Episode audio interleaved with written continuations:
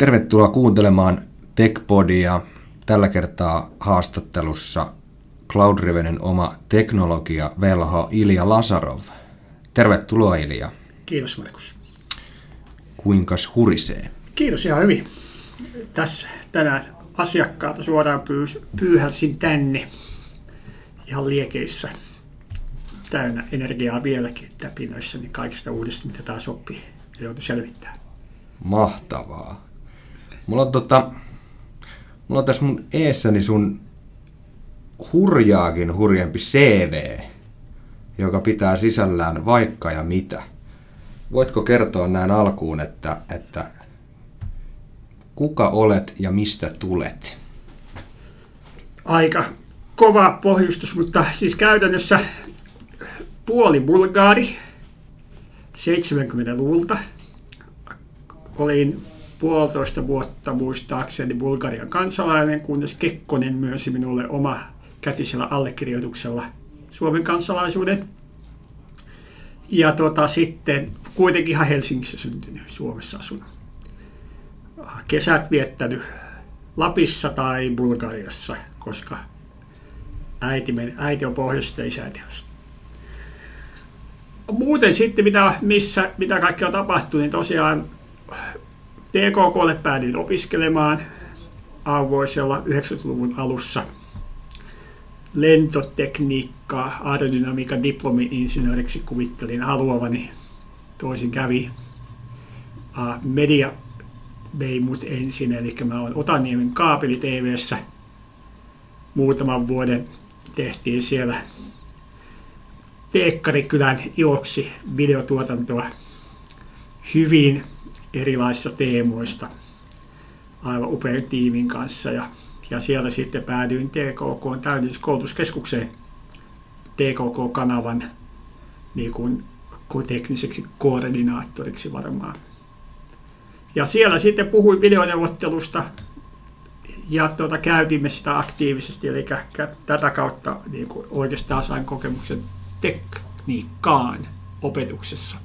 Ja se tekniikka opetuksessa sitten ehkä pysäytti tänne, että ehkä tämä aerodynamiikka ei ole mun juttu ja lujuuslaskenta, että maailmassa on paljon muutakin. Ja sitten aloin tutustua lisää ja sitten sieltä niin kuin Tieturin toimitusjohtaja bongas mut puhumasta yhdessä heidän tapahtumassa ja sanoi, että tuuppas kehittelemään meille juttuja ja päädyin Tieturiin, jossa sitten aloin myös kouluttamaan tietotekniikkaa.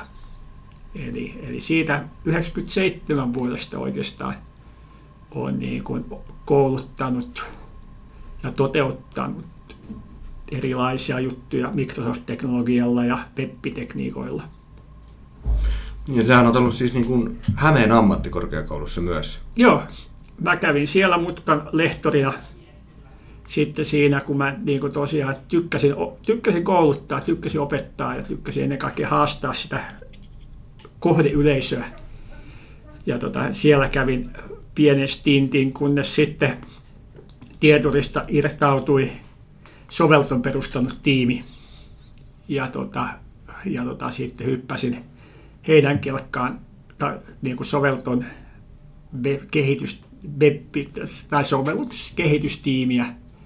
Niin kuin rakentamaan ja sitä puolta. Ja tässä on tärkeää huomata se, että sit samaan aikaanhan se Sovelto, mikä nyt on osittain FCS Partners -nimellä, eli sitten nämä kaksi integroitu jossain vaiheessa ja ottivat tämän meidän alkuperäisen nimen.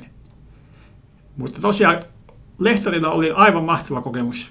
Se on semmoinen, minkä haluan vielä joku päivä toteuttaa takaisin, että luoda intoa ja haastaa näitä nuoria, jotka katsovat silmät ihmeessään, että hei, että mistä toi kaveri vaahtoo. Ja siellä on monta hyvää muistoa vieläkin sieltä että muun muassa HTML 5, tai ei se mikään HTML 5, kun se ollut silloin, vaan se oli HTML perusteet, niin ensimmäisellä tunnilla tuon asiakkaan ensimmäisen vuosikurssin opiskelijoiden eteen. Ja asiakas esittää itsensä. Launusten kyläyhdistys taisi olla tämä asiakas ja sanovat, että me tarvitaan verkkosivut. Ja sitten mä ilmoitan tälle kurssille, että hei, nyt jakan ryhmiin ja paras ryhmä saa tästä niin kuin asiakkaan, jolle tehdään pääsee ylläpitämään verkkosivuja. Hyvin mielenkiintoista. Eli siis tästähän juontaa juurensa sun tällainen niin kuin mentoroiva asenne työn tekemisessäkin. Eli sun kanssa kun monesti on jutellut, niin sulla on hyvin tällainen niin kuin kyseenalaistava, mentoroiva, out of the box ajattelumalli, mistä kyllä aina on pitänyt hirveän paljon. Niin siinä on varmaan joku yhtäläisyys, että sulla on siellä myös niin kuin opettajan tai lehtorin taustaa. No varmaan näin, ja kyllä se on semmoinen, mitä mä tykkään ihan hirveän paljon. Että sitten tosiaan siellä sen jälkeen, mitä siihen mahtui, niin siihen mahtui tosiaan kouluttamista, siihen mahtui konsultointia, Quartal Content Management ajoissa, missä tutustuin Kestiin, Jokiseen, Koskenkantoon, ja sen jälkeen, kun Satama Interactive oli päätymässä uudelle omistajalle, niin siinä kohdassa hyppäsi Microsoftille. Mutta kautta linjan on ollut sellainen nimenomaan, aika hyvin puhuit sen sanoiksi, semmoinen niin kuin halu pystyä auttamaan, tukemaan niin kuin isommin. Että ei vain se, mitä itse tekee, vaan niin kuin se, että käytännössä miten voin tukea muita onnistumaan. Ja Microsoftilla mä olin sitten niin kuin siellä 5 vuotta esimiehenä, niin tämä oli semmoinen, missä mä sain tosi paljon hyvää palautetta taas sielläkin, että hei, että paras esimies ikinä -tyyppinen kommentti tuli Ruotsista yhdeltä jantterilta, että ihan vaan siitä, koska mä pystyin tukemaan ja kuuntelemaan ja halusin tehdä sitä. Että no, se on vaan mä. Niin, aivan. Se tulee luonnostaan. Niin. Elikkä kaiken näköistä on tehty ja touhuttu, mutta onko niin, että Microsoftilla on pisin aika vietetty työuralla? Joo. On se kyllä 9 vuotta siellä sitten tosiaan teknisessä myynnissä ja sitten käytännössä globaalissa tuessa proaktiivisesti ja reaktiivisten palveluiden osalta. Joo. No tuossa aikaisemmin, kun ollaan haasteltu Kestiä, Jokista, heillähän on niinku selkeät osa-alueet, että millä osa-alueella he on kurkoja, niin mikä on sun osa-alue? Onko sulla sellainen niinku selkeä linja, että mitä sä vedät ja mikä on se sun niinku juttu? Vai onko se niinku, onko se vähän häilyvämpi, että vähän sitä ja tätä ja tota? Se ei varmaan ole niin tarkka kuin Tuovaksilla ja Antilla esimerkiksi.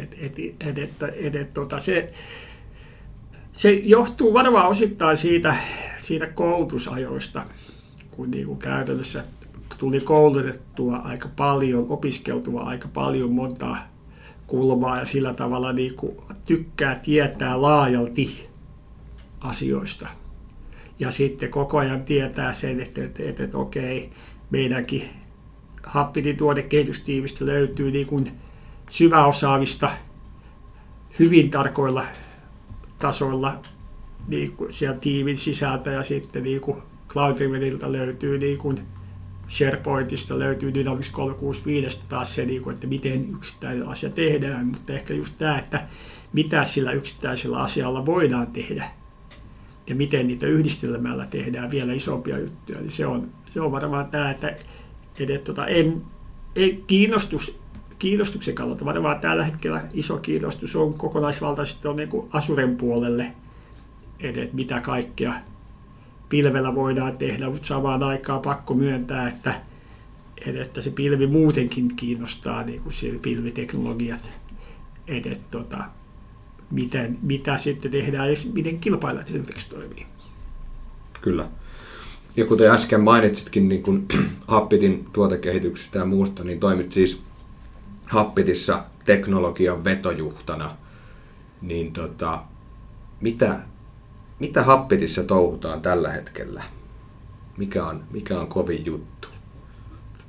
Happitissa saatiin tehtyä yksi upea juttu tosi ihan vasta, eikä saatiin Happit rekattua tuonne Microsoftin AppSourceen, joka on tämmöinen keskitetty kanava Microsoftilla, mistä voi ladata heidän kumppaneittensa tekemiä ohjelmistoja.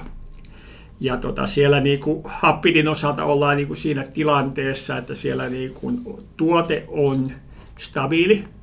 Siitä tulee uusia kyvykkyyksiä ihan sen meidän strategian mukaisesti. Eli sieltä on tunnistettu niitä asiakastarpeita, mitä on, ja siellä muun muassa nyt katsotaan, miten voidaan tuoda tukea vielä lähemmäksi sinne asiakkaita. Happithan mahdollistaa tosiaan kontekstissa tapahtuvan oppimisen, eli minkä vaan web-sovelluksen päälle voidaan tuoda kerros, jossa on vinkkejä, mutta mitä jos me voisimme tehdä siinä kerroksessa jotain muutakin, että ei vain kouluttaa ja tukea, vaan mitäpä jos siellä avulla voisimme tosiaan ulottaa sen vaikka kaksisuuntaisesti, niin nämä on semmoisia teemoja, mitä siellä nyt tällä hetkellä nimenomaan tehdään design-pöydällä asioita, eli siellä haetaan sitä mallia, että miten se tehdään mahdollisimman tehokkaasti. Ja sitten taas arkkitehtuurissa on alusta lähtien lähdetty aika isosti liikenteeseen, että siellä on heti lähdetty toteuttamaan siitä lähtökohdasta, että ei enää monoliittia, vaan mikroservices tyyppisesti, että voidaan helposti ylläpitää yksittäisiä palveluita, ettei tarvitse koko ajan roplata sitä koko kokonaisuutta. Eli tässä on menty siinä jopa ehkä välillä tälleen liian isosti voisi joku todeta, ja itsekin totean, että tehtiinkö turhan kompleksinen, mutta oppirahat on välillä maksettavaa. Aivan. No mikä siellä Azure-raportissa, puhutaan Happitista, niin tämä on hyvä puhua myös Azuresta, eli mikä siellä Azuressa on tällä hetkellä kiinnostavin aihealue ja miksi? No siellä on sinällään vaikka mitä, mutta sanotaan, että kyllä mua kiinnostaa erityisesti se, että miten me esimerkiksi tekoälyä voidaan hyödyntää siellä koneoppimista ja miten tätä, että kun me tehdään vinkkejä esimerkiksi sinne ohjeita, niin miten tätä tietoa sitten mitä käyttäjät ovat tehneet, voidaan analysoida ja miten taas toisaalta, miten sitä tietoa voidaan mahdollisesti julkaista toisissa kanavissa. Eli Microsoftin nämä Azure kognitiiviset palveluthan on aika laaja käsite siinä, että sinne kuuluu hakua, sinne kuuluu konennäköä, sinne kuuluu tekstin analysointia, käännöstä, kaikkea muuta. Meillä se tekstin käännös on käytössä vasta, mutta sieltä nimenomaan, kun sillä voisi tehdä niin paljon muutakin. On puhuttu siitä, että otetaan botti käyttöön, eli tuodaan tämmöinen dialogiin pohjautuva tukimalli, se liikkuu siellä, ja sitten taas toisaalta ihan perusanalytiikkaa, eli kun kerätään dataa, niin miten siinä pohjalta sitten tuotetaan raporttia asiakkaalle, eli käyttäjille, sovelluksen omistajille, että he tietävät paremmin, miten heidän sovellustaan käytetään. Mutta se on se, mikä itseä kiinnostaa, johon haluaisi käyttää vielä enemmän aikaa kuin tällä hetkellä voi käyttää. Joo. No, Antilta sekä Tuomakselta molemmilta kysyin, totesin, että paljon on ollut muutosta, teknologiamuutosta ynnä muuta muutosta uran aikana, niin mikä on ylipäänsä sun uran aikana kaikista jännittävin muutos, mitä on tapahtunut? Siis se, mitä on päässyt katsomaan ihan läheltä koko matkan, on tämä pilvisiirtymä. Joo. Eli siitä, kun vielä ajettiin NT4 Windows-versioon pohjautuvia web-palvelimia asiakkaiden sisäverkoissa siihen, että käytännössä nyt tosiaan sellainen voidaan perustaa minuuteissa Azureen, tai sähköpostipalvelut pyörivät siellä hyvin pienellä levykuotalla, jolloin käyttäjällä oli 250 megaa, taisi jossain vaiheessa olla yhdellä asiakkaalla sähköpostissa tilaa suhteessa siihen, että paljon meillä nyt taitaa olla Office 365, taitaa olla 100 gigaa. Ja tämä, että miten se on vaikuttanut niin siihen ja että vaikuttaako se riittävästi. Ja näissä olen niin Microsoftilla monta kertaa itse oli jopa niin vähän niin ihmettelin sitä ja nykyäänkin ihmettelen sitä, että tuetaanko riittävästi käyttäjää tekemään niitä päätöksiä, että hän niin kuin tietää, minkä teknologia valita, että Teams on kiva juttu, mutta osaanko minä käyttää Teamsia vai käytänkö minä kumminkin sähköpostia, koska sähköposti on vain niin helppoa, tai WhatsAppia. Mutta kyllä mä sanon, että pilvi, se on ollut upea, siirtymä katsoa ja nyt siellä nimenomaan se, että sitten vielä nyt kun mennään konttien kautta malliin tehdä softaa, että se voi pyöriä siellä sisäverkossa tai se voi pyöriä Azuressa tai se voi pyöriä AWS:ssä ihan yhtä lailla. Kun se tehdään alun perin määrätyillä prinsiipeillä, niin sitten se voi periaatteessa laittaa hyvin vapaasti pyörimään missä haluaa. Ja se on tuonut tähän vielä sen joustavuuden suhteessa siihen alkuperäiseen, mitä se oli silloin. Ja tämä joustavuuteen on tullut myös Microsoftin suunta. Et se on niin kuin siitä perinteistä, hyvin sulkeutuneesta ajatusmallista nyt erityisesti Satia Nadellan myötä mennyt vahvasti tämmöiseen avoimeen ajatteluun. Eli open source on tunnistettu, Linux on tunnustettu, monet muut asiat ovat silleen kuin päivän selviä, että tietenkin, koska asiakkaalla on näitä tämän tyyppisiä tarpeita, me tuemme tämän tyyppisiä tarpeita. Aivan. Ja se on siinä, että mutta se on taas sitten suoraan meidän päämiehen oikeastaan. Joo. No aika yksipuolisia vastauksia sinänsä. Kaikki on tainnut todeta, että tämä pilvisiirtymä on ollut jollain tasolla niin kuin merkittävä muutos, ja varmaanhan se on juurikin näin. Mutta hypätään vähän pois tästä alueesta. Kysyn sinulta, että mikä sai innostumaan podcastin tekemisestä?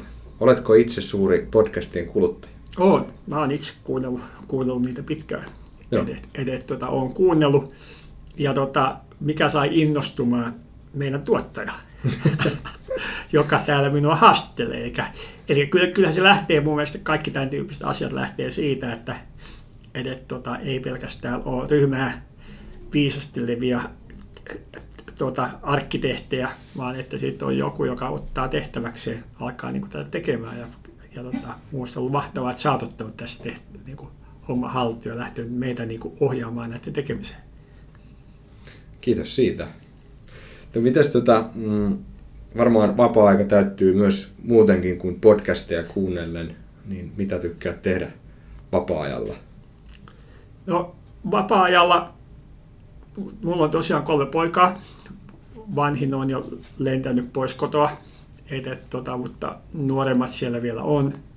Niin siellä kuuluu ajo-opetusta, logistiikkaa, sitten käytössä perheen kanssa muuta oloa, television katselua, tykkää katsoa skifiä monissa muodoissa.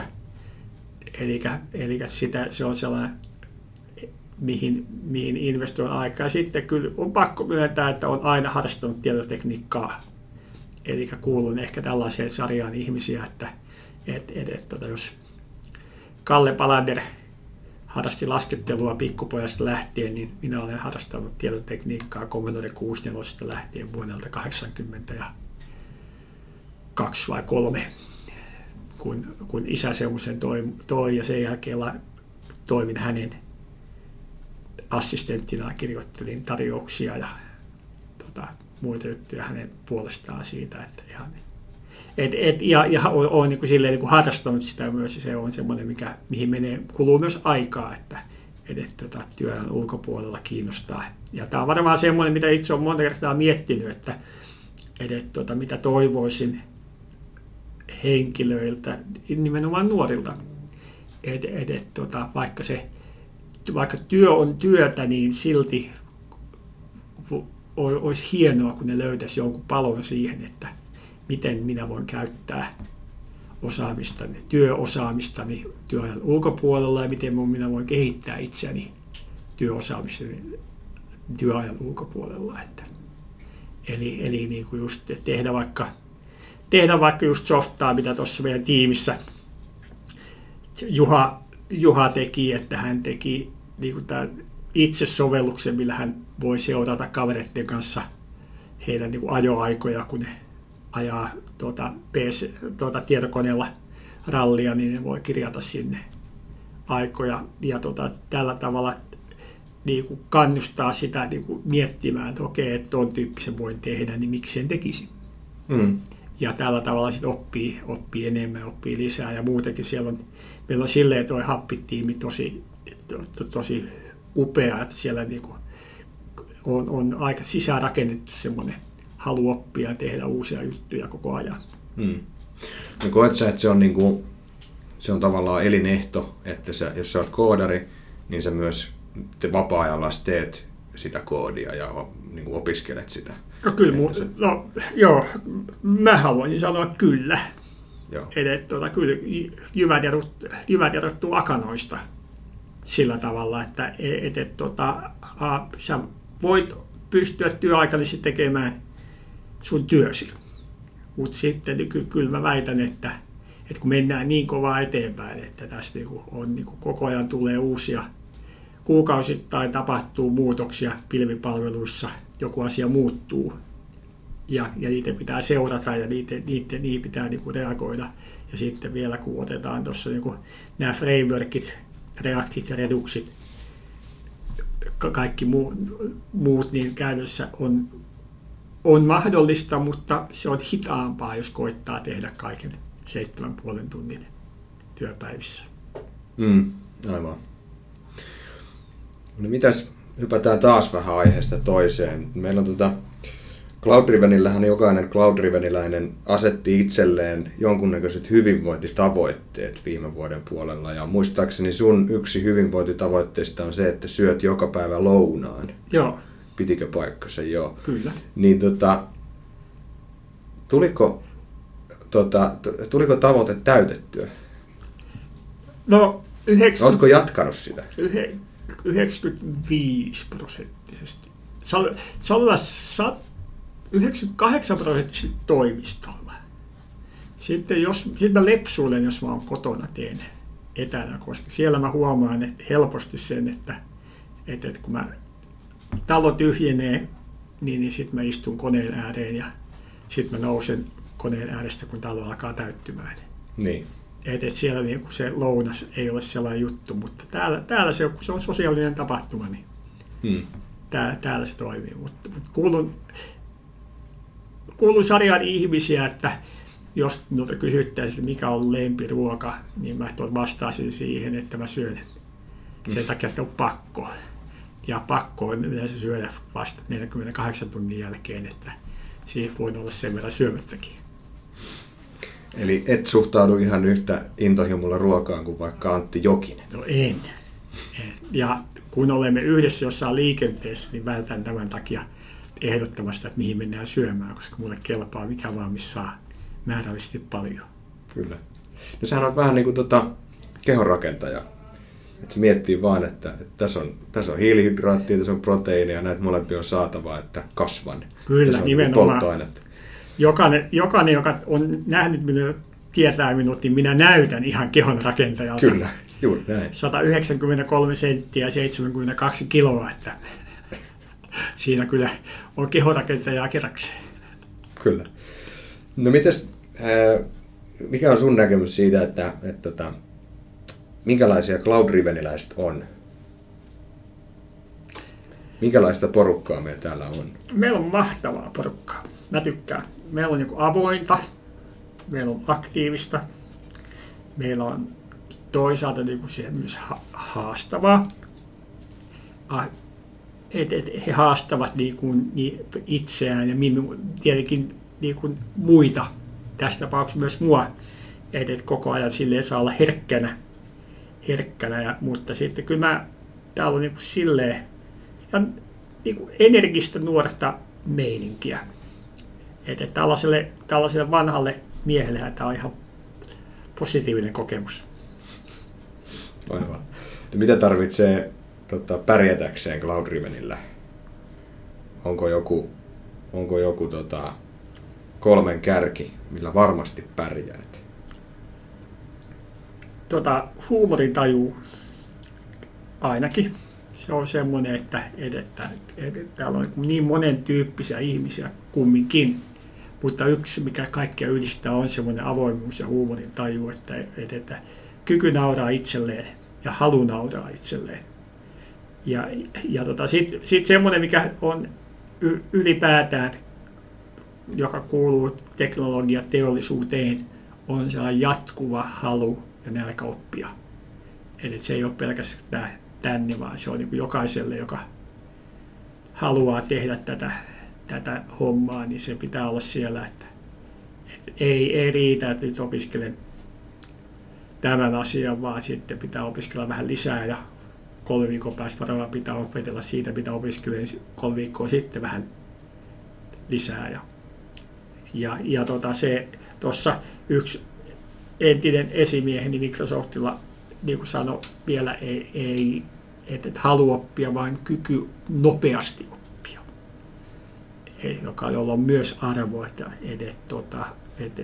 koska me mennään niin nopeasti eteenpäin, niin ei ole aikaa välttämättä investoida siihen niin kuin opiskelemiseen, vaan että silloin pitää kyetä nopeasti oppimaan vielä uusia asioita ja hakemaan ja käymään dialogia ympäristön kanssa. Että on ihan turha koittaa lyödä päätä seinään, ja koska hyvin todennäköisesti joku on jo käsitellyt saman asian, jolloin silloin sitten alkaa hakukoneet soida tai sitten pitää koittaa keksiä jostain lähiverkostosta, että olisiko joku pystynyt tämän saman asian ratkaisemaan paremmin.